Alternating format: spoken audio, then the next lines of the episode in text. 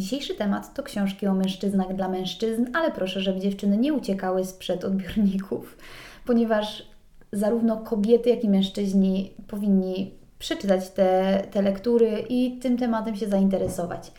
Słuchajcie, zacznę od tego, że kusi mnie i kusiło, żeby podjąć się zdefiniowania po swojemu męskości, ale uważam, że na pewnym poziomie zarówno męskość, jak i kobiecość są niedefiniowalne.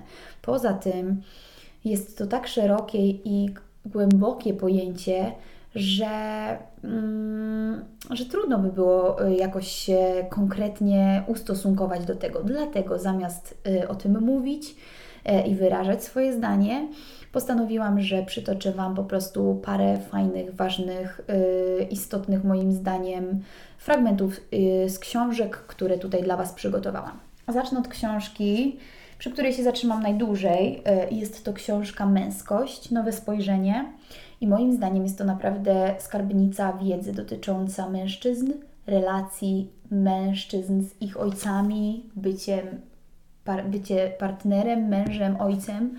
Yy, I to, od czego jakby zacznę i to, co mnie najmocniej przy tej książce zatrzymało, to jest takie zdanie, które przeczytałam w książce oczywiście. Męskość nie jest czymś, co przychodzi z wiekiem. Wbrew temu, co się mawia, wbrew temu, y, jakie krążą takie stereotypy, męskość nie jest czymś, co przychodzi z wiekiem. Kolejną sprawą, którą jakby tutaj autor mocno porusza, to relacja ojciec-syn i pokazanie, jak bardzo ważna jest ta relacja w życiu mężczyzny. Nawet zadaje takie pytanie: jak wygląda Twoja relacja z ojcem i innymi starszymi mężczyznami?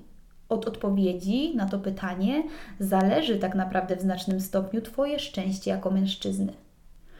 Książka jest ułożona w pewien sposób rozdziałami chronologicznie, bo zaczyna się od tej właśnie relacji ojciec-syn, od dzieciństwa, od bycia małym chłopcem, przechodząc do relacji damsko-męskich, bycia partnerem, mężem, a na końcu do bycia ojcem i do pracy y, z samym sobą na poziomie serca, otwieraniem się. Także myślę, że to jest bardzo ciekawe i bardzo jasne przedstawienie y, tych wielu aspektów. To, co jeszcze mi jakby się rzuciło w oczy i to, co jest takim też cytatem y, podkreślonym w tej książce, w jednym z pierwszych, w jednych z pierwszych rozdziałów, jest: Jeśli w myślach stale zwojujesz ze swoim ojcem, mimowolnie walczysz z samą męskością. Bardzo ciekawy aspekt, też bardzo taki psychologiczny. Także jeśli chodzi o, o, o tę książkę, to tutaj bym się na tym głównie skupiła i przeczytałabym Wam taki fragment, który mnie bardzo poruszył yy, i którym zakończę opowieść o tym, E, o, o tej lekturze. Robert Bl opowiada o mężczyźnie, który z daleka dzwoni do ojca. Młody człowiek próbuje zbudować most nad przepaścią, jako powstała między nim a rodzicem. Przez ostatnie lata rzadko się kontaktowali, ale syn ostatnio przemyślał sobie wiele spraw. Ojciec odbiera telefon. Cześć, tato, to ja. O, ho, ho, czekaj, zaraz poproszę matkę. Nie wołaj mamy, chciałem porozmawiać z tobą. Cisza. Dlaczego? Potrzebujesz pieniędzy? Nie, nie chodzi o pieniądze. Syn zaczyna swoją przemowę, długo się zastanawiał, co powie, ale mimo to wciąż jest niepewny. Ostatnio dużo myślałem o tobie, tato, i o tym, co dla mnie robiłeś. Tyle lat tkwiłeś na posadzie, której nienawidziłeś tylko po to, żebym mógł studiować. Utrzymywałeś nas. Dbałeś o to, żebyśmy mieli dach nad głową, ubrania i jedzenie. Mówiłeś, że sam mogę wybrać kierunek studiów, a później pracę. Teraz dobrze mi się układa w życiu i to dzięki temu, co zrobiłeś dla mnie na początku. Zastanawiałem się nad tym i uświadomiłem sobie, że nigdy Ci nie podziękowałem. Ojciec milczy, więc syn ciągnie dalej. Dlatego chcę Ci powiedzieć, no, że dziękuję i że Cię kocham. Długa chwila ciszy. Wreszcie ojciec pyta: Piłeś? Zawsze, gdy opowiadam tę historię, uczestnicy spotkań śmieją się w głos, ale wielu z nich ma wtedy mokre oczy. Kolejna książka, o której chciałabym powiedzieć, to książka pod tytułem Czasem czuły, czasem barbarzyńca. I jest to książka w formie rozmowy pomiędzy Tomaszem Kwaśniewskim i Jackiem Masłowskim. I to, czym zacznę i skończę rekomendowanie tej książki, to jest taki króciutki dialog pomiędzy e, Tomaszem i Jackiem i brzmi on tak. Co to jest męskość? pyta Tomasz Kwaśniewski. To, czego społeczeństwo potrzebuje od mężczyzny, odpowiada Jacek Masłowski. Kolejna książka, której chciałabym powiedzieć, to jest książka Mężczyzna to też człowiek. Bez to. Ale też człowiek, słuchajcie, wyobraźcie sobie. I ta książka, i tutaj też chciałabym zacytować od razu pierwsze słowa książki. Pierwsze, yy, pierwsza wypowiedź, bo książka jest również w formie rozmowy pomiędzy Wojciechem Eichelbergerem a panią Renatą Dziurdziukowską.